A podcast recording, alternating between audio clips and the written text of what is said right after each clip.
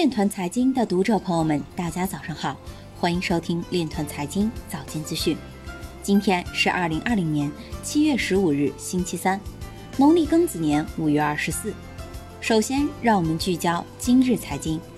美国陆军正在寻找用于网络犯罪调查的加密货币追踪工具的信息。在疫情封锁期间，印度的加密货币交易量激增。建行将积极推进区块链等新技术在跨境电商金融服务中的应用。贵州省铜仁市基于区块链技术开发电子处方流转平台，百分之三十八的加密交易所在其百分之二十五以上的交易中与高风险实体进行交互。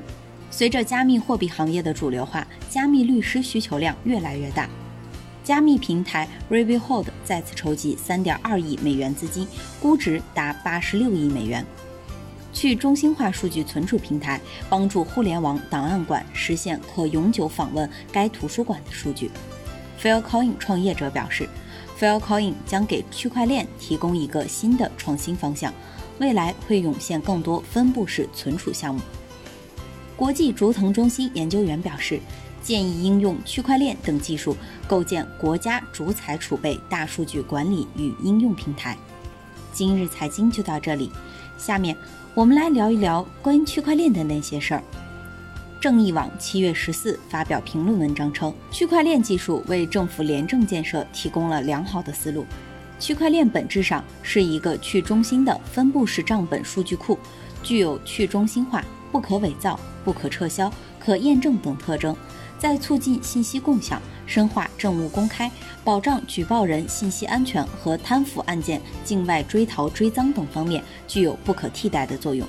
文章提到，区块链去中心化、分布储存的特点有利于实现部门间信息的实时互通和资源共享，有利于有效强化廉政风险防控，对预防腐败、加强廉政建设起到重要作用。